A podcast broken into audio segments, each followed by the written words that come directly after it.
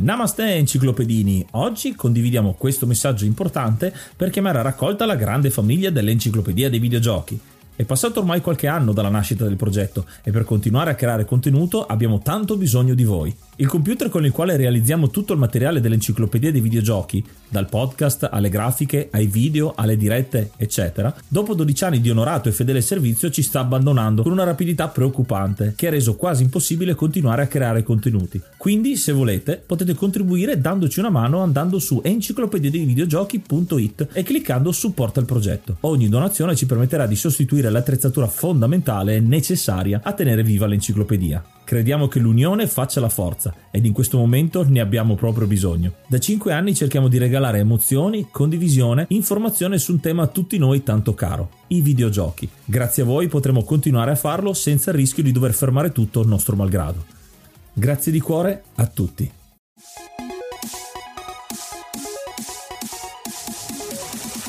Namaste, benvenuti ad un nuovo episodio dell'Enciclopedia dei Videogiochi. Io sono Ace. E io sono Yuga e nel podcast di oggi parleremo di Pac-Man. Oh, uno dei classici arcade più classici di sempre. Conosciutissimo gioco. Abbiamo finalmente deciso di portarlo all'interno dell'Enciclopedia dei Videogiochi. Sapete come ci piace anche tornare un bel po' nel passato ad esplorare questi giochi. Però intanto, prima di cominciare, un paio di news. Ringraziamo tutti quanti i nostri contributori ascoltatori, quelli che ci offrono le birre su Coffee, grazie a tutti quanti. State diventando un gruppo sempre più folto, sempre più intenso e sempre più caloroso. Quindi vi ringraziamo t- tantissimo. C'è una novità a proposito, parlavo di news, perché proprio su Coffee adesso abbiamo diviso la possibilità di contribuire in tre modalità e ci saranno delle novità a partire dalla prossima stagione, dei contenuti esclusivi che trovate direttamente solo su Coffee. E quindi un grazie speciale a Tevio, Ark, Vanak, Rick Hunter, Coach, Craven, Herschmidt su Coffee Toy 47, il Nick, Stonebringer, Grey Fox, Nikius, Shiny, Growl e Bario.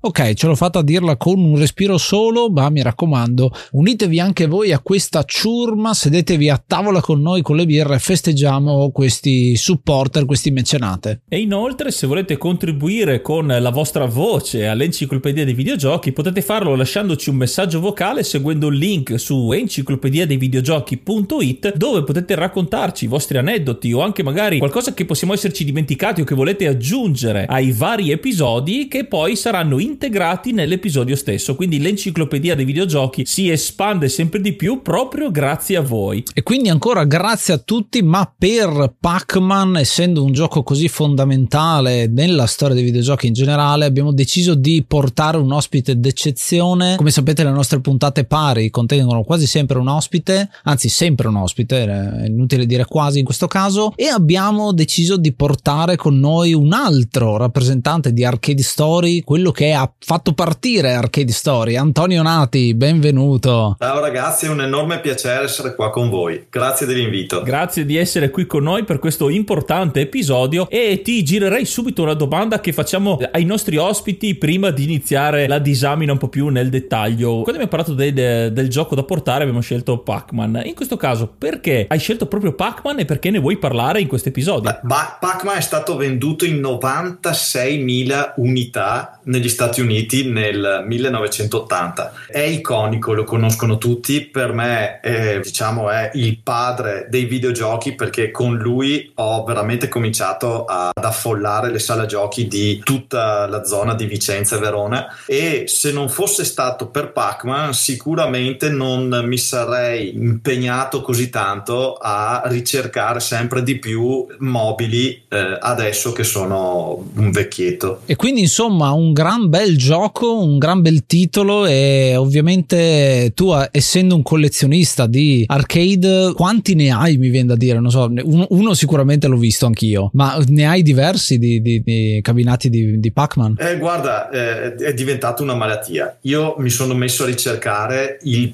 più eh, conservato possibile fra tutti quelli che ci sono in giro. Mm-hmm. Mm, adesso come adesso nel magazzino di Arcade Story ce ne sono 5. Sono, uno è alla Reggia di Venaria dove è eh, esposto per un evento che appunto è stato creato per l'arte moderna pop all'interno appunto della, della Reggia a Torino. Uno è per un cliente e tre sono uno è mio che finalmente ho trovato quello proprio perfetto che ha solamente qualche piccolo ritocco da da mettergli, ma è veramente tenuto benissimo. Monitor brillante, non barnato, che quello lì andrà sicuramente in, nella mia sala giochi privata, cioè privata, quella che è possibile visitare per chiunque vuole venirci a trovare. Uno è stato restaurato completamente e quindi tutti quelli che lo vedono affermano che sembra falso, però è stato restaurato proprio alla perfezione. E uno è, è pronto per eh, trovare casa. Questo ancora di più a significare l'importanza di Pac-Man, un gioco riconosciutissimo come abbiamo già iniziato a, a dire a citare ed ovviamente il tesoro per ogni appassionato di arcade, non solo delle varie molteplici versioni che sono uscite. È un gioco rivoluzionario come eh, vedremo anche dalla sua storia nella prossima parte e adesso prima di iniziare direi che è giunto il momento di rimborcarci le maniche, di annodare il nostro bavaglino, di prendere la nostra scatoletta preferita di pillole, ma quelle solo legali, mi raccomando, e ascoltiamoci lo storico iconico tema di Pac-Man.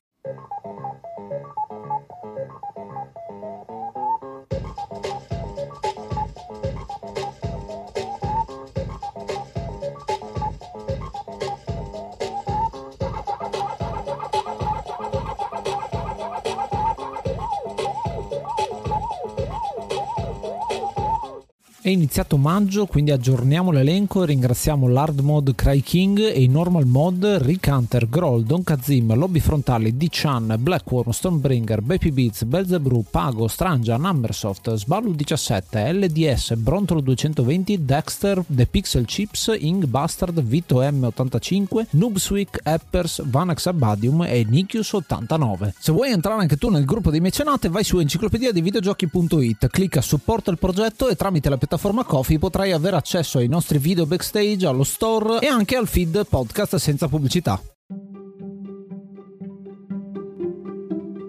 Il gioco di oggi è Pac-Man, un gioco del 1980 sviluppato dalla storica Namco che ne ha anche curato la pubblicazione in Giappone e poi anche con Midway e Atari che ci hanno messo del loro per l'esportazione e la creazione di questo gioco. Ovviamente è uscito inizialmente per arcade ma lo troviamo ormai dappertutto dopo tutti questi anni e la sua espansione ancora oggi è visibile, palpabile proprio con gli arcade restaurati e rimessi a nuovo ed è uno dei padri padri dell'arcade. Sì, è molto interessante proprio perché segue la storia di Namco in un certo senso. Namco è un'azienda che risale al 1955, quindi è bella vecchiotta, però all'inizio faceva giochi elettronico-meccanici, tante, tante cose del genere. Poi nel 1977 cominciano a creare questi arcade. Il primo è GB del, di, di Toro Iwatani, appunto, che darà poi i natali allo stesso Pac-Man e Pac-Man esce nel 1980. Una storia che è stata ripetuta, però insomma ci sono quei fact che va- vale sempre la pena di dire e siamo qui per, per dirlo. Ecco, il cabinato, quello che, di cui stai parlando appunto Antonio, quali sono esattamente? Sono quelli prodotti Namco? Quelli prodotti... Spiegacelo un po' tu anche. Beh, innanzitutto bisogna dire che i cabinati Namco erano bellissimi perché avevano mm-hmm. tenuto l'originalità del personaggio, quindi Pukman, come veniva appunto chiamato in, in Giappone persone, quindi eh,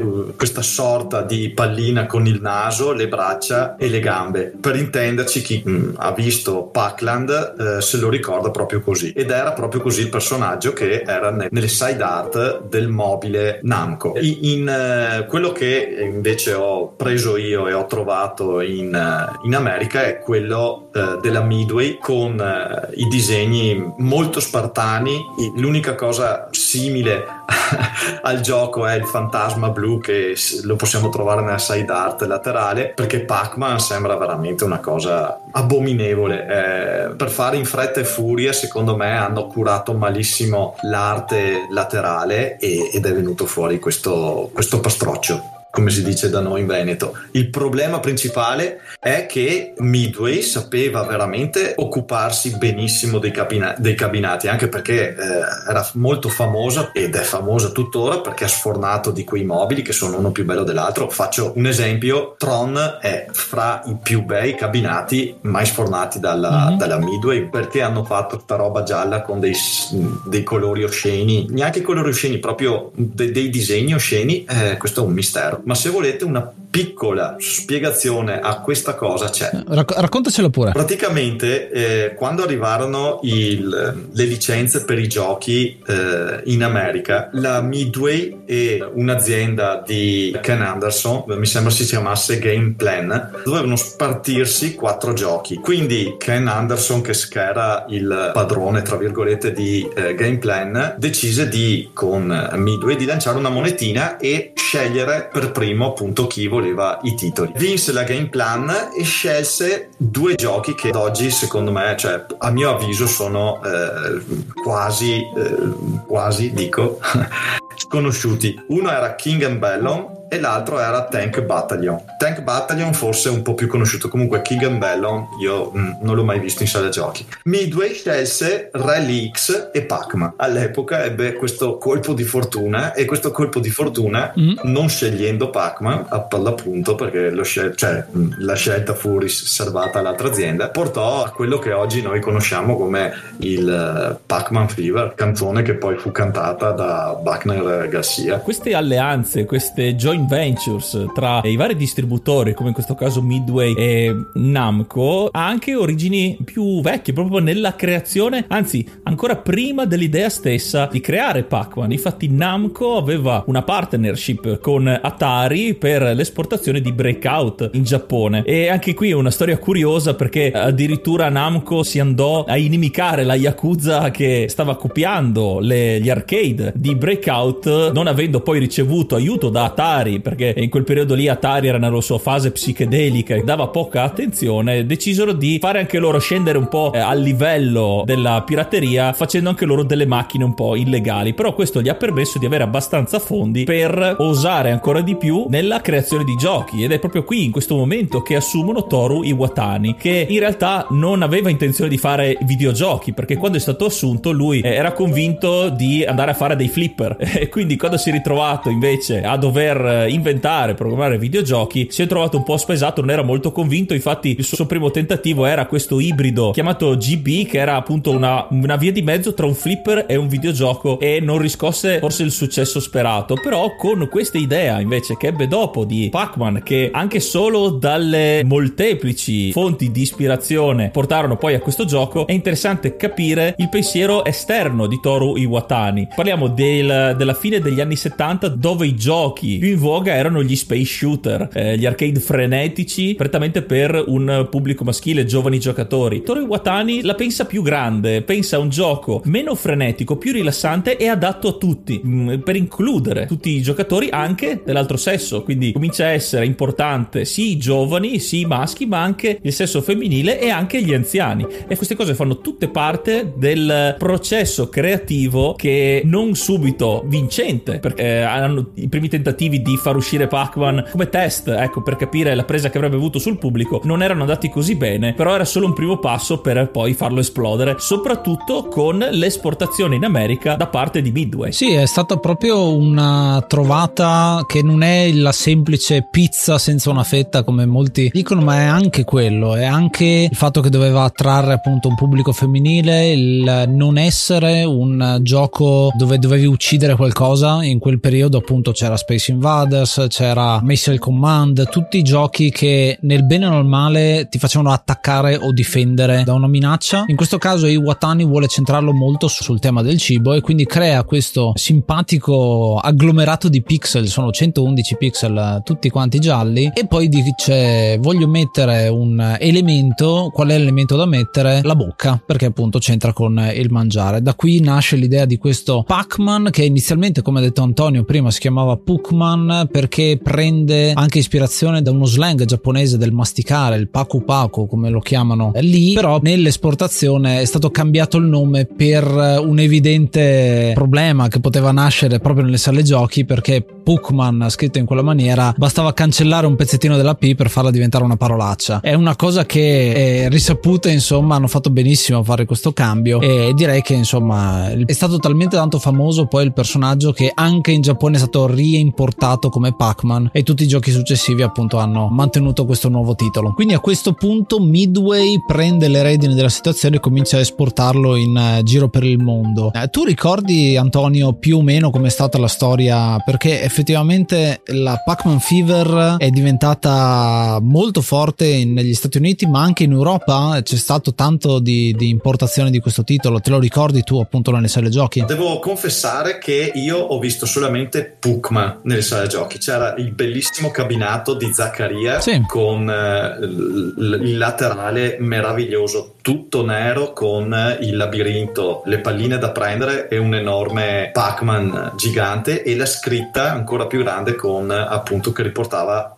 Pukma ed era un bootleg perché non aveva la licenza della Namco. C'erano altri cabinati che venivano copiati identici a quello della Namco americana e si chiamavano Pukma anche quelli e poi un altro Pacma invece era sempre bootleg e veniva fatto con delle ciliegine sparse in tutto il bezel, quindi il vetro frontale del monitor e una scritta appunto in alto che richiamava la scritta che richiamava appunto la, il nome americano Pacman. Questi sono i, i tre tre cabinati che mi ricordo che c'erano e che ho ritrovato nel tempo nelle mie varie ricerche nel, nell'Italia. Non ho, non sono, ho trovato solamente in questo periodo di ricerca il cabinato Pacman della Midway, ce n'era uno nelle zone di Firenze e uno al sud e poi non ne ho più visti che avevano la 220, non ne ho proprio più visti. Comunque l'interno è identico perché non c'era nessuna azienda che diciamo come ad esempio l'Atari Ireland produceva in Europa, quindi tutti quanti i giochi venivano importati e venivano trasformati all'interno del trasformatore con la corrente 220. Questi bootleg o queste comunque rielaborazioni dei cabinati originali senza licenza fa un po' pensare al, a Pong e alle Pong console che tutte quante a traino del successo del gioco originale cercavano di espandersi e di marciarci sopra, di eh, arricchirsi da questo e non è altro che per Pac-Man un altro segnale del grande successo che ha avuto che la stessa Namco Namco non si aspettava. Col fatto che era un gioco molto più rilassato, molto più posato e adatto a tutti, si aspettavano avesse sì un successo ma moderato e come dicevo prima anche dal fatto che l'hanno testato in maniera neanche troppo convinta. Dopo addirittura un anno e mezzo di sviluppo, cosa impensabile per un gioco arcade di quegli anni lì, non nasceva dal, nelle migliori speranze. Invece, ed è proprio l'esportazione, gli ha fatto fare il boom, ma non solo per il gioco in sé, perché la, l'idea geniale di Watani anni che si discostava molto, anzi del tutto dagli giochi del tempo, effettivamente possiamo dire che Pac-Man quando è uscito non aveva concorrenza perché i maze game non erano ancora in auge e quindi essendo il primo o comunque quello che è diventato più famoso per la prima parte della sua vita davvero non aveva concorrenza quindi tutti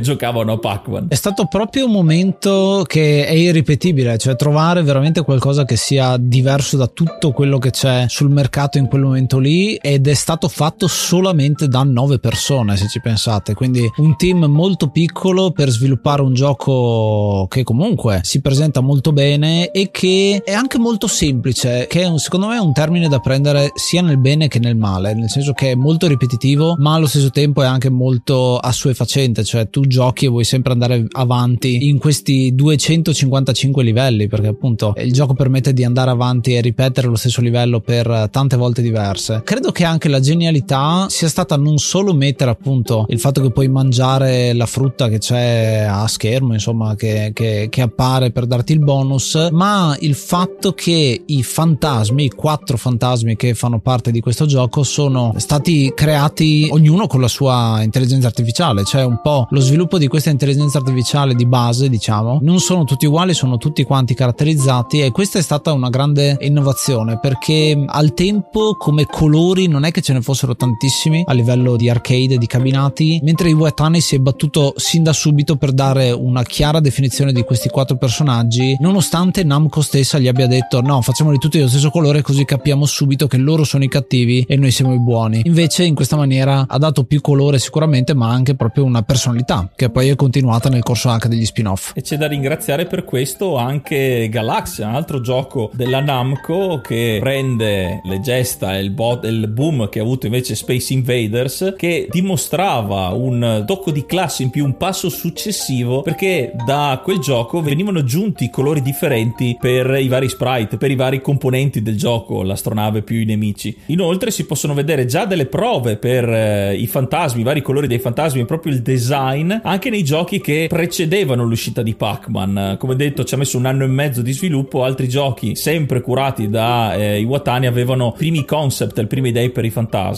È stato deciso inoltre di farli un po' più pucciosi con gli occhioni più grandi, più evidenti per addolcire un po' la fase di gioco, l'estetica del gioco per un pubblico più fanciullesco e più femminile. Cosa molto interessante è che inizialmente quando ci ho giocato ovviamente non è che ci vai a pensare come anticipava Ace anche l'intelligenza artificiale dei fantasmi che proprio grazie a questo assumono una personalità in più. Watani ci tiene molto a personalizzare tutti i personaggi, tutti i componenti del gioco partendo dallo stesso Pac-Man e qui mi rifaccio sempre a Galaxian dove c'è il primo esempio dell'attaccamento a il protagonista del gioco e anche proprio in questo caso anche i nemici hanno una personalità tutta loro anche se dal punto di vista eh, solamente del gameplay. Ecco, a proposito di mi interessa tanto chi gioca questo gioco anche oggi. Tu, Antonio, che hai eh, appunto questo cabinato e lo metti in mostra ed è disponibile ad Arzignano, giusto? Dove hai uno di questi cabinati. Come viene trattato dalle persone?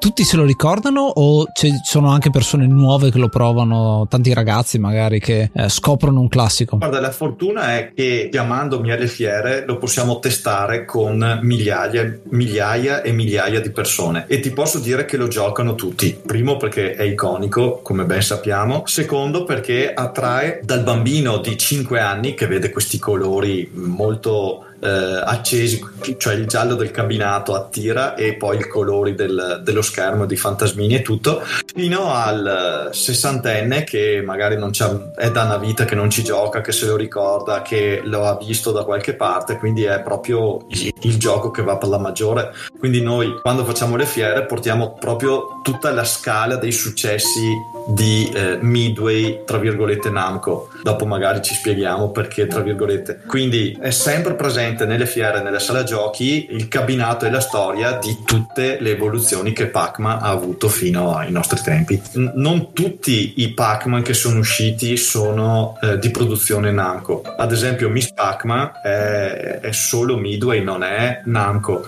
Eh, lì c'è, lì c'è anche una storia molto interessante di Miss Pac-Man perché eh, un po' ne abbiamo già parlato noi in passato eh, quando abbiamo fatto la recensione perché è trattato molto bene nel documentario Netflix che è stato fatto sulla storia dei videogiochi in cui appunto si parla di eh, sviluppatori che facevano e hanno fatto il, il kit di conversione di Missile Command all'inizio e poi anche di Pac-Man facendo uscire quello che si chiamava inizialmente Crazy 8 e poi appunto diventa Miss Pac-Man grazie al fatto che la disputa con Namco arrivano a trovare una, una conclusione insomma per, per poterlo pubblicare. E quindi esce Miss Pac-Man uh, pubblicato Midway, dicevi, no? Sì, esatto, perché appunto avevano creato per la Midway, mm-hmm. i ragazzi della Computer Games, il gioco, la, la, la, la, modifica di Pac-Man proprio per la Midway. E non solo, avevano di chi sia originariamente, non lo so, però c'è anche Pac-Man Plus che è stato poi, ah, sì. è arrivato poi come modifica di Pac-Man. Invece mm-hmm. per quanto riguarda Namco c'è stato il Super Pac-Man, anche quello l'abbiamo come cabinato Pack and Pal che è rarissimo da trovare veramente, veramente difficile. E poi via così fino ad arrivare al 2011 che mi sembra sia l'ultima uscita che è avvenuta nelle sale giochi di un videogioco Pac-Man. Però non sono sicuro che mi sembra si chiama Pac-Man Battle Royale. Addirittura. Sì è su un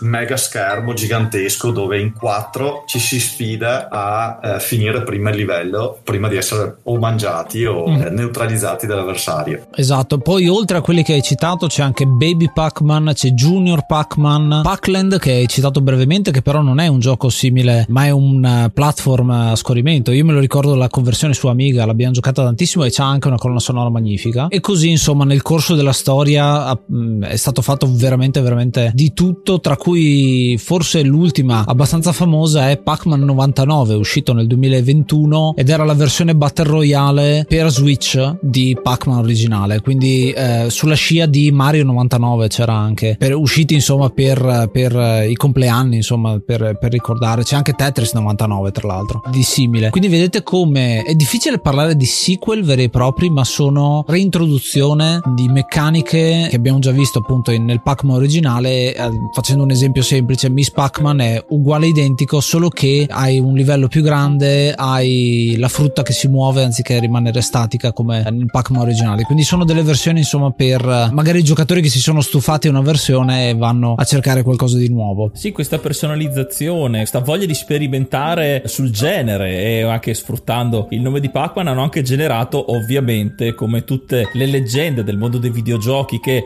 eh, a suo modo esce anche dal proprio media eh, ha generato un sacco di merchandise ci sono migliaia di titoli diversi di vendita dai, dai gadget all'abbigliamento è uscito davvero di tutto eh, di Pac-Man che ne fa la gioia dei collezionisti non solo di arcade ma proprio del personaggio di Pac-Man di tutto ciò che rappresenta ancora oggi è un marchio indelebile nel, alle fiere.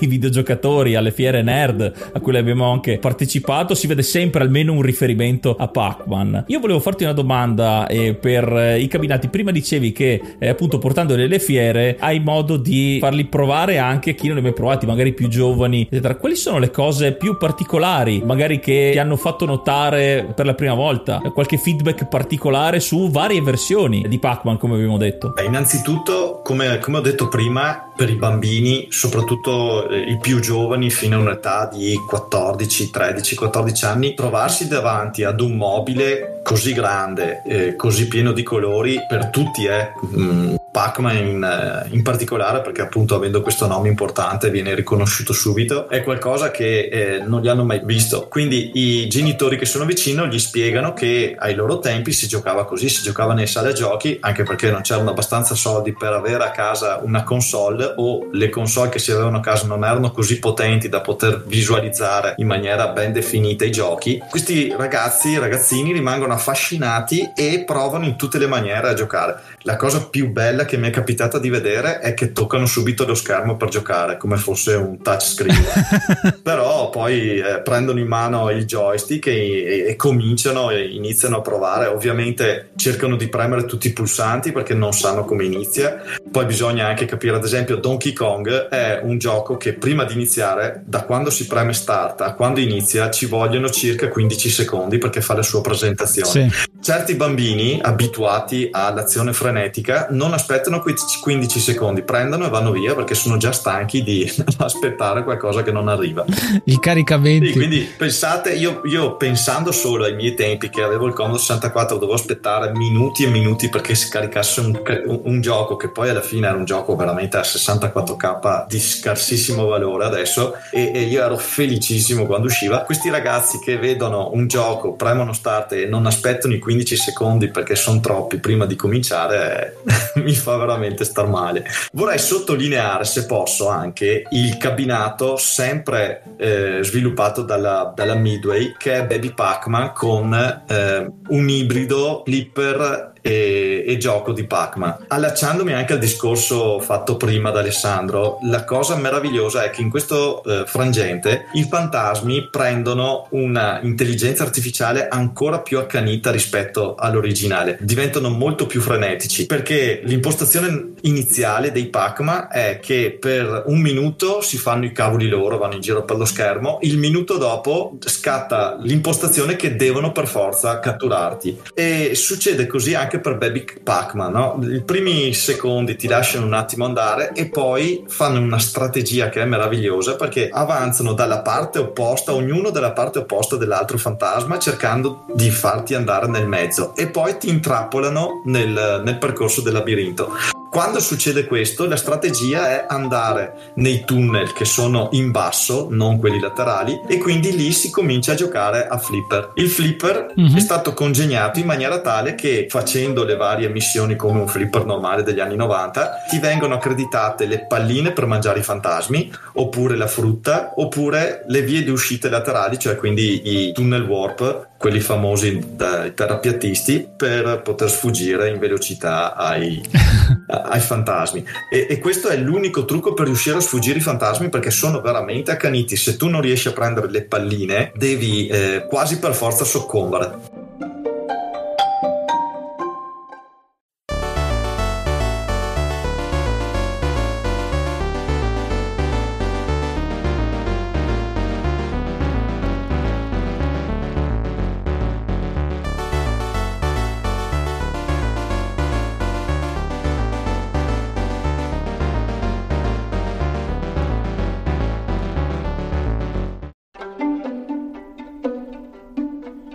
stai seguendo da Apple Podcast? Ricordati di lasciarci una recensione e farci sapere che cosa ne pensi del nostro podcast si vede come la difficoltà del gioco sia proprio quella, cioè se tu fai un'intelligenza artificiale troppo semplice per eh, i fantasmini, il gioco diventa troppo semplice, proprio così è iniziato, perché le primissime versioni, come dicevamo, hanno i quattro fantasmini tutti uguali, poi appunto è stata scelta eh, di, di, di, cambiare lo schema di movimento di questi e parlandone un pochino più nel dettaglio, ad esempio il fantasma rosso, che è quello, è il primo di cui si parla, è Blinky nella versione appunto internazionale, poi l'hanno chiamato Oikake o Chaser nella versione giapponese, proprio dal nome Chaser vuol dire che è quello che ti insegue, quello più aggressivo e anche rosso, non per eh, un motivo a caso, ed è quello che appunto segue la strada più breve per arrivare da te, è quello che c'ha il navigatore con la strada più breve per arrivare da te, quello da cui stare più attento appunto, ed è una cosa molto bella perché all'inizio era quella che avevano l'intelligenza artificiale che avevano tutti, poi il passo successivo è stato introdurre Pinky, il fantasma rosa cosa, o anche conosciuto come Speedy, come Whimsy o come Machibuse, che vuol dire imboscata praticamente, quello che arriva vicino a te, ma poi sceglie una strada alternativa per mettersi dove starai, stai per arrivare, quindi ti blocca la strada dall'altro lato. È un'ottima strategia questa perché tu che scappi devi sempre guardarti le spalle, ma anche nella direzione dove stai andando, perché già solo con questi due si, si è creata un'ottima dinamica. Un po' si parla spesso alla Tom e Jerry, che è stata una una delle ispirazioni. Perché come funziona Tom e Jerry? C'è Tom che insegue Jerry e poi ad un certo punto Jerry fa qualcosa e diventa lui quello che insegue Tom. Questa cosa succede quando prendiamo la pillola più grande, quello che è il power up che ci permette poi di inseguire questi fantasmi, mangiarli e quindi liberarci la strada. Questi sono i primi due, ma poi ci sono gli altri due che complicano ancora di più le cose. Esatto, c'è il fantasmino azzurro chiamato Inky o Fickle o Bashful nelle varie versioni dove i suoi movimenti sembrano sembrano molto casuali, ma in realtà sono in funzione di eh, Pac-Man e di Blinky. Quindi dà l'impressione di muoversi a caso. In realtà fa in modo di sorprendere ancora di più il giocatore che muove Pac-Man, perché ce lo ritroviamo in posizioni molto ostiche per noi, perché siamo già impegnati a tenere d'occhio sia Blinky che Pinky. Inky con i suoi movimenti particolari è quello che forse ci mette più in difficoltà. L'ultimo invece dei fantasmini, quello arancione, quello un po' più offensivo da un certo punto di di vista che è Clyde chiamato anche Stupid o Ignorance o Poki in altre versioni e quello invece che come un po' il, il nome, quello Ignorance è quello che partecipa un po' di meno all'inseguimento con Pac-Man. Di solito sta nella pas- parte bassa dello schermo e sembra avvicinarsi a Pac-Man ma in realtà non arriva mai da lui, si allontana, sembra che non abbia quasi interesse, però tutto questo gli dà una certa personalità. Come dicevo prima, ogni fantasmino ha a suo modo una sua personalità e anche in questo caso si vede molto, anche se in realtà, detto anche dagli sviluppatori, Clyde ha l'obiettivo di inseguire Pac-Man, ma da come programmato ha anche l'obiettivo di stare nella parte bassa, in basso a sinistra dello schermo. È per questo che molte volte sembra a un passo dal prenderci, invece la sua priorità cambia e quindi si sposta. Sì, è molto bello perché poi in questa maniera vai a riempire tutto lo schermo. È uno schermo con uh, layout iconico con le quattro pillole appunto sui quattro angoli. C'è anche un punto della mappa nel cabinato originale dove se tu ti metti non ti possono possono prendere, nel senso che non sono così intelligenti da arrivare in quel punto preciso ed è in una delle T, insomma, che sta nella parte bassa dello schermo, ma sono quelli, insomma, che ci hanno giocato veramente tanto e hanno scoperto queste cose. Ecco, devo dire che studiando questo gioco abbiamo scoperto come ci sia una community dedicata a scoprire veramente ogni singolo segreto di questo gioco che ha ormai più di 40 anni. Quindi vedete come ci sia tanto affetto per un gioco che sulla base si presenta eh, molto semplice, appunto, molto chiaro nelle sue, nelle sue dinamiche, ma anche molto semplice. E devo dire che quando fai le cose cioè è un uh, chiaro esempio di less is more cioè non ti serve fare strafare nel videogioco per dare qualcosa di immediato tant'è che anche un bambino che non conosce minimamente i videogiochi la prima cosa che fa è voglio provarlo voglio giocarci. Un po' sembra che ce l'abbiamo nel DNA nel senso che anche una persona che non sa niente dei videogiochi se gli dici che cosa è un videogioco probabilmente ti disegna Pac-Man. Quindi questo a farvi capire quanto è importante veramente questo gioco. Poi tutto tutto quello che ha generato perché ci sono tornei su tornei, ci sono speedrun e persone che l'hanno giocato talmente tanto da arrivare a quello che vi dicevo prima essere l'ultimo tra virgolette schema, cioè lo schema numero 256. Questa è una storia molto particolare perché è proprio insita nel gioco, cioè per come è stato programmato 256 è una potenza di 2, quindi ha a che fare con i bit e sostanzialmente il contatore del numero di livelli potrebbe andare avanti all'infinito, ma in realtà non lo fa perché quando arriva a superare una certa cifra, appunto il 256, si blocca tutto. Quindi quando parte il livello 256, che sarebbe il 257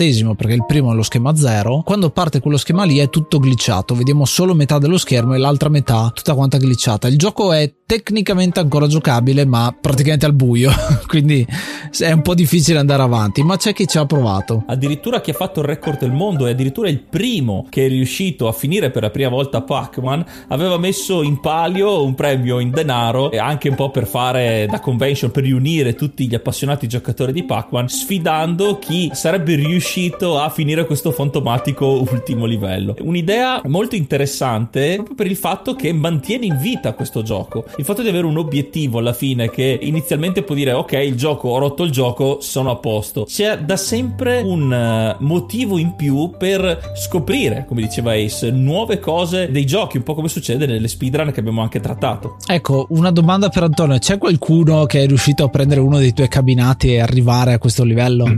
no per adesso mai nessuno. Ho visto, è venuto a trovarmi un americano che conosceva perfettamente tutti gli schemi dei fantasmini e quindi ha cominciato ad andare avanti tranquillamente con i vari livelli. Anche i ragazzi di, dei Mame Retro Avengers, che sono i campioni italiani di tutti i giochi, no, non li ho mai visti impegnarsi su questo gioco perché forse hanno magari più, domestiche, più dimestichezza con altri, con altri giochi del passato. Però potrei dare, se qualcuno vuole vuole vedere il fantomatico ultimo livello, potrei dare un consiglio su come fare per vederlo col mame. Basta perdere solo qualche minuto e andare sui deep switch, quindi mh, mm, pre, eh, mi sembra sia premendo tab che si vedono i deep switch. Magari mh, mm, io non sono molto ferrato con eh, il MAME, però so che c'è un pulsante che ti può dare le impostazioni e lo si vede premendo tab e vedi proprio l'impostazione deep switch. Entrando bisogna mettere il deep switch numero 7 on e 8 off e si vedono scorrere tutti i livelli dall'1 fino al 256 e poi ripartono. Arriva al 256 e vedi proprio la schermata glitchata come dicevi prima. Ecco,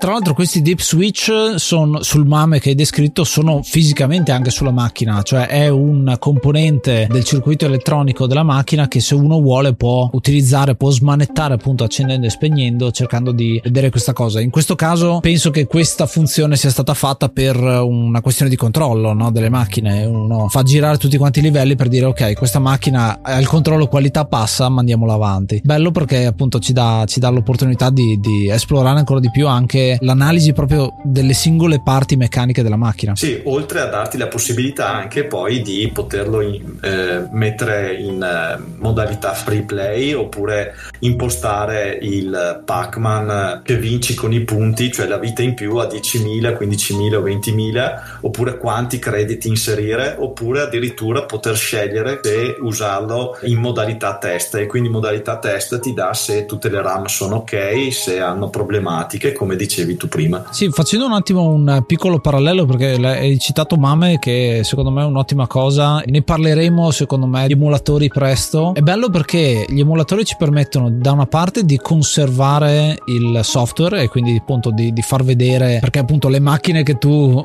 faticosamente vai a conservare è molto bello però appunto c'è, c'è una maniera di, di, conservare anche digitalmente queste cose ma poi ci sono anche tutta una serie di aspetti in più del videogioco tipo questa qua di Deep Switch mi sembra molto interessante. Quindi è tutto atto a cercare di conservare il, il più possibile far raccontare la storia del videogioco ecco che secondo me è una cosa è un ottimo obiettivo ed è un buon modo insomma di, di, di vivere questa cultura che sta crescendo ogni giorno. Il MAME è essenziale per chi ha i cabinati originali perché nel momento in cui una EPROM si eh, sconfigura l'unico modo per poter trovare i dati è eh, il MAME che li conserva di tutte le macchine di tutte le i 10.000 adesso non so quanti sono 10.000 giochi che ci sono li trovi solo lì. Esatto, in sostanza è come avere un manuale delle istruzioni sempre disponibile nel, nel caso degli cabinati, no? Esatto, ad esempio una cosa stupida che io subito all'inizio non ci pensavo, eh, quando si sistemano le schede non è che sistemi la, la CPU, sistemi la RAM,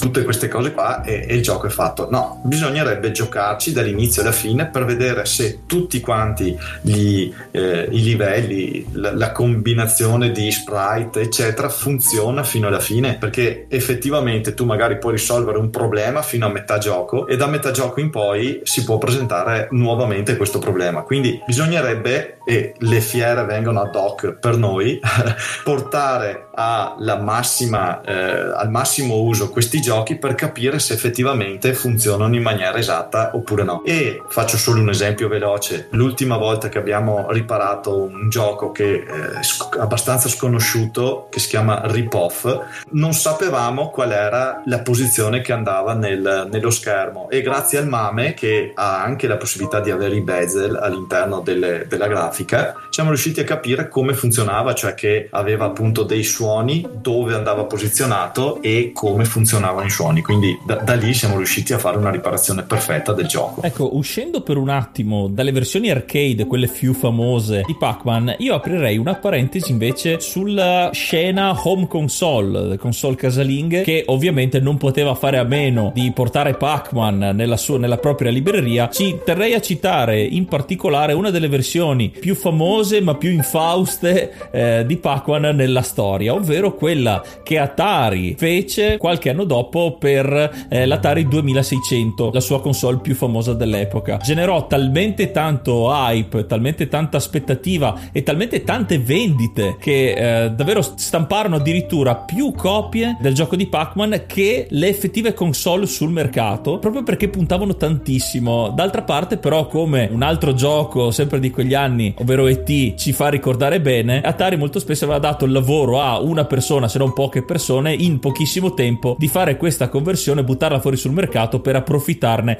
il più possibile. Anche in questo caso è andata così, ma a differenza di ET, Pac-Man ha venduto tantissimo solamente dopo, una volta acquistato il gioco, il gioco veniva scoperto, la frittata veniva fatta perché effettivamente il gioco non poteva competere assolutamente con la versione arcade, anche solo dalla grafica, dalla velocità, non era in grado di tenere testa. Addirittura questa conversione per Atari 2600 scioccò anche il mondo delle riviste specializzate di videogiochi che fino a quel momento osannavano, parlavano sempre bene dei giochi che venivano pubblicati. In questo caso c'è stata forse la prima recensione negativa di un videogioco per console da casa e eh, questo fece un po' cambiare anche l'ottica, il modo di vedere i videogiochi da parte degli stessi editori che si narra siano diventati un po' più attenti a eh, sprecarsi in lodi ed elogi, eh, anche se anche nel mondo moderno quello meriterebbe un editoriale a parte. Volevo chiederti eh, la tua invece esperienza, al di là dell'arcade con Pac-Man, l'hai sperimentato anche su alcune versioni, al di là magari anche del MAME, per qualche console casalinga, qualche conversione,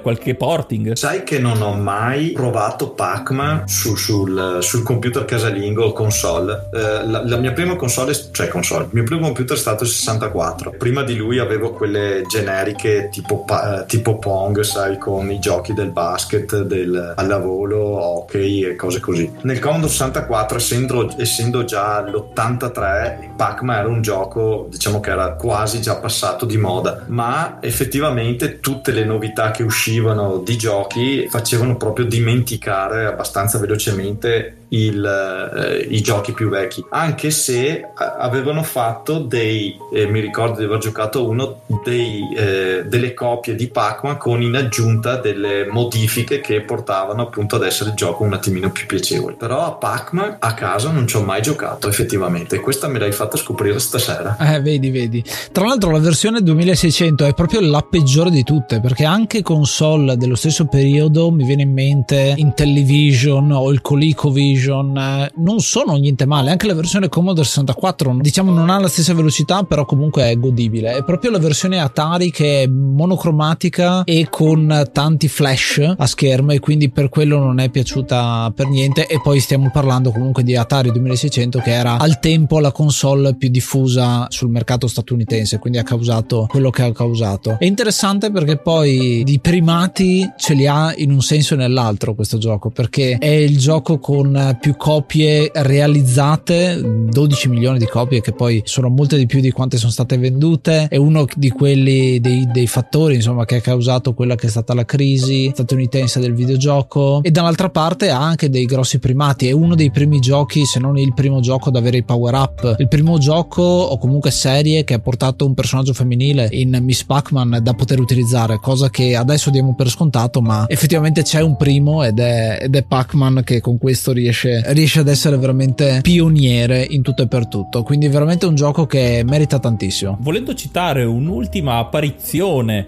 al di fuori del proprio media videoludico, ho detto il merchandise di Pac-Man è di dominio pubblico, come dicevo ce ne sono davvero tantissime. Legandomi però a un altro media, quello del cinema, che molto spesso, soprattutto anni 80-90, strizzava l'occhio al mondo dei videogiochi, citandoli eh, nel famoso, ad esempio, film Il mago dei videogiochi, dove apparivano videogiochi, Nintendo, era tutto attorno a questo mondo. Immagino che anche eh, Pac-Man, nella sua versione fisica arcade, non si sia potuta sottrarre a questo trattamento, giusto Antonio? Ci sono esempi dove Pac-Man è entrato nel mondo del cinema a suo modo. Certo, non solo del cinema, ma anche delle serie TV, perché eh, la stagione pilota di, dell'A-Team, proprio nella prima stagione, è apparso un eh, cabinato del Pac-Man quando appunto eh, fa la sua comparsa Murdoch per la prima volta. Poi si, si introduce il cabinato all'interno del film con Passaggio per il Paradiso, magari meno conosciuto in Italia e più in America, oppure Sampore di Hamburger, dove c'è John Cusack e Diane Franklin, passando poi nell'86 al colore dei soldi, film abbastanza famoso con Paul Newman e Tom Cruise, Due gemelle on the road, film che in Italia proprio è stato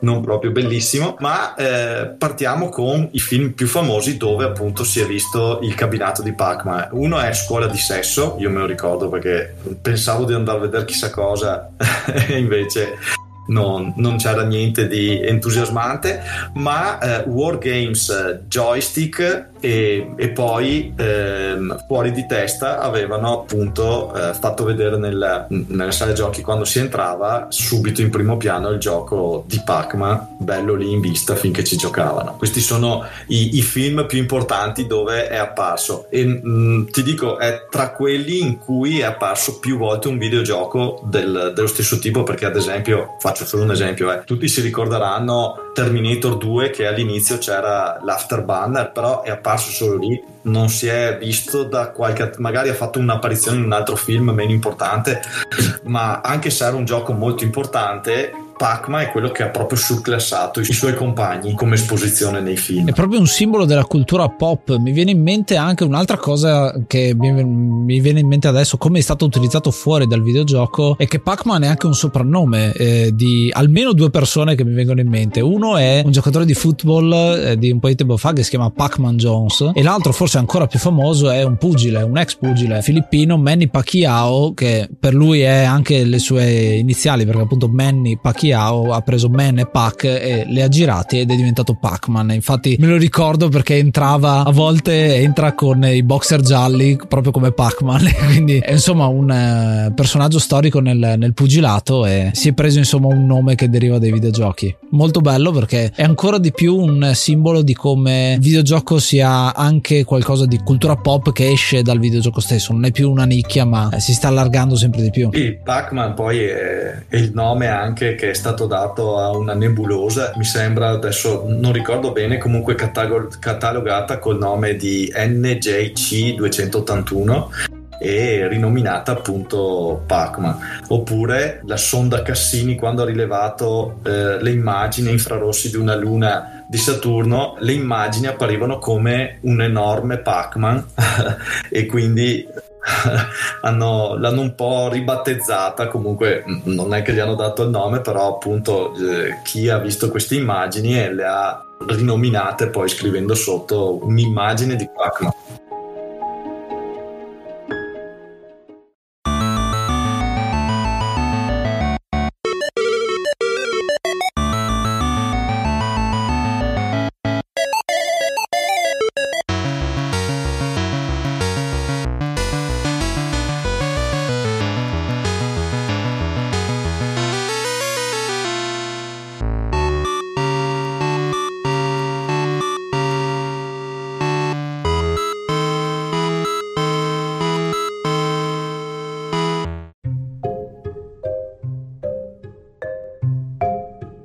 Questo era Pac-Man, uno dei giochi più famosi, più leggendari e non a caso Pac-Man eh, in molti sondaggi lo sappiamo tutti è addirittura più famoso, è risultato essere più famoso di molte altre icone del mondo dei videogiochi. In America il 94% degli americani è stato fuori riconosce, riconosce Pac-Man, a proprio testimoniare l'idea semplice ma d'impatto che ha fatto scatenare questa Pac-Man fever fever, questa mania di Pac-Man che tutt'oggi continua anche grazie al preservare la storia dei videogiochi con non solo gli emulatori, ma come abbiamo visto anche in questo episodio con gli arcade, col grande lavoro che viene fatto. ed è innegabile che un'idea, per quanto semplice, se creata ovviamente al momento giusto, ma con un'inventiva che cambia completamente il palcoscenico nel quale viene poi esposto, rimane nella storia. E questo Pac-Man ovviamente ovviamente non può far altro che rimanere ancora molto a lungo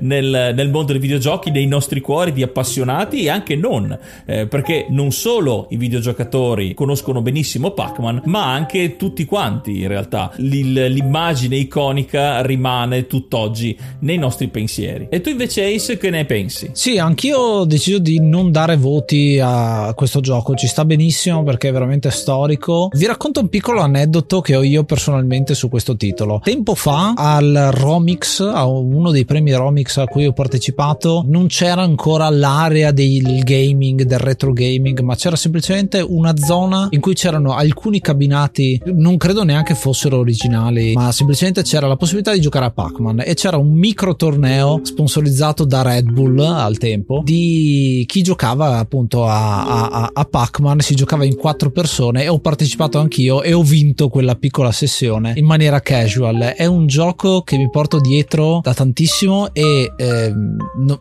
vi racconto questo aneddoto non per vantarmi di aver vinto, ma perché c'era un clima molto bello, competitivo, ok? Perché appunto eh, eravamo tra di noi eh, che ci siamo conosciuti proprio in quel momento eh, a giocare uno contro l'altro a chi moriva più tardi, ma era molto bello perché era tutto colorato. È stata forse una delle prime volte che ho visto la potenza che hanno il videogioco di unire generazioni diverse, perché appunto c'ero. Io che al tempo avevo poco più di 20 anni, ma c'era un ragazzino che ne aveva eh, 13 e un altro che era un uh, adulto, insomma, un, un, genitore con il figlio che tifava tantissimo per lui e lui appunto era uno di quelli che probabilmente aveva era, era un ragazzino quando lo giocava in sala giochi, quindi è molto bello come eh, un unico gioco sia riuscito a unire generazioni diverse in uh, un clima molto molto bello. Quindi io mi porto dietro questo ricordo, è stata una bellissima esperienza esperienza per me. Io sono una goccia nel, nell'oceano di, di, di, questo gioco, però sono sicuro che tantissime persone hanno avuto lo stesso tipo di eh, sensazione e anche tanti dei nostri ascoltatori sicuramente. Se avete la vostra esperienza è un invito insomma a condividerla con, con un altro audio, ce lo mandate e lo integriamo nella puntata perché l'enciclopedia dei videogiochi la scriviamo noi, la scrive il nostro ospite, ma eh, la scrivete anche voi ascoltatori. E tu Antonio? Io ho due eh, ricordi di questo gioco, se posso citarli tutti e due. Uno negativo, quando avrò avuto appunto l'80-81, io avevo 9 anni, mi affascinava da morire Pac-Man, era stupendo,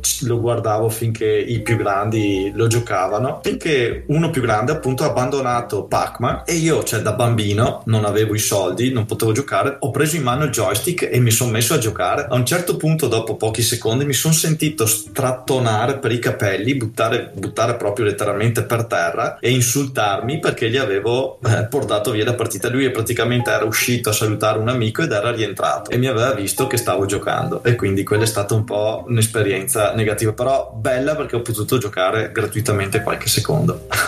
quella bella invece è avvenuta a Sanremo di quest'anno dove abbiamo fatto un torneo fra tutti i, i lavoratori della, del festival e eh, si sono sfidati così ma in maniera silenziosa a eh, chi eh, entro la settimana faceva il miglior punteggio a Pacma e devo dire è stato veramente bello perché tutti, tutti i minuti che avevano liberi magari uno diceva vado a fumarmi una sigaretta invece veniva e giocava a Pacma per fare il record perché uno aveva, lo aveva superato magari di 100 punti cioè proprio si riviveva quello spirito di competizione sano che solo gli arcade eh, potevano dare una volta e magari adesso tramite questa esposizione di giochi possiamo far rivivere.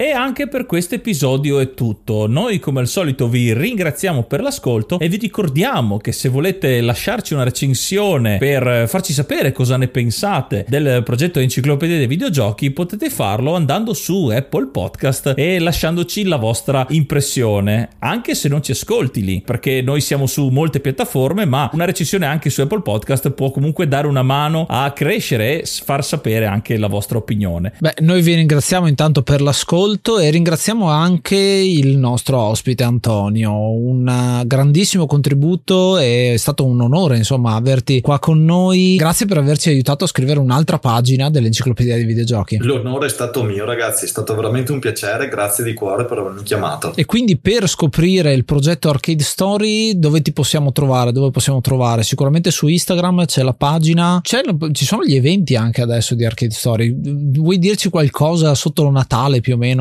Che avete in programma? Sì, noi teniamo aggiornati eh, i nostri profili sia su Instagram che su Facebook con tutti gli eventi che succedono nei brevi periodi. Adesso saremo a Luca Comics dove ci sarà anche il padre dei videogiochi arcade Nolan Bushnell e porteremo qualche videogioco per così festeggiare in Italia il, cinquant- il cinquantesimo anniversario di Atari. E poi subito dopo quando si ritorna al nord eh, andremo, saremo presenti a Brescia al Gardacon Con dove ci sarà un altro bel bilico di 50 cabinati da poter giocare. Noi ci riascoltiamo al prossimo episodio e ascoltate l'enciclopedia dei videogiochi. Io sono Ace. Io sono Yuga. Io sono Antonio. Namaste and be brave.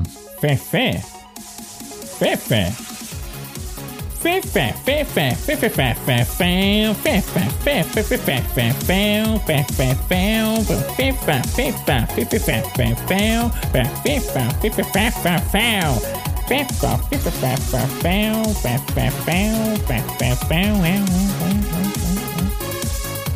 Golfei,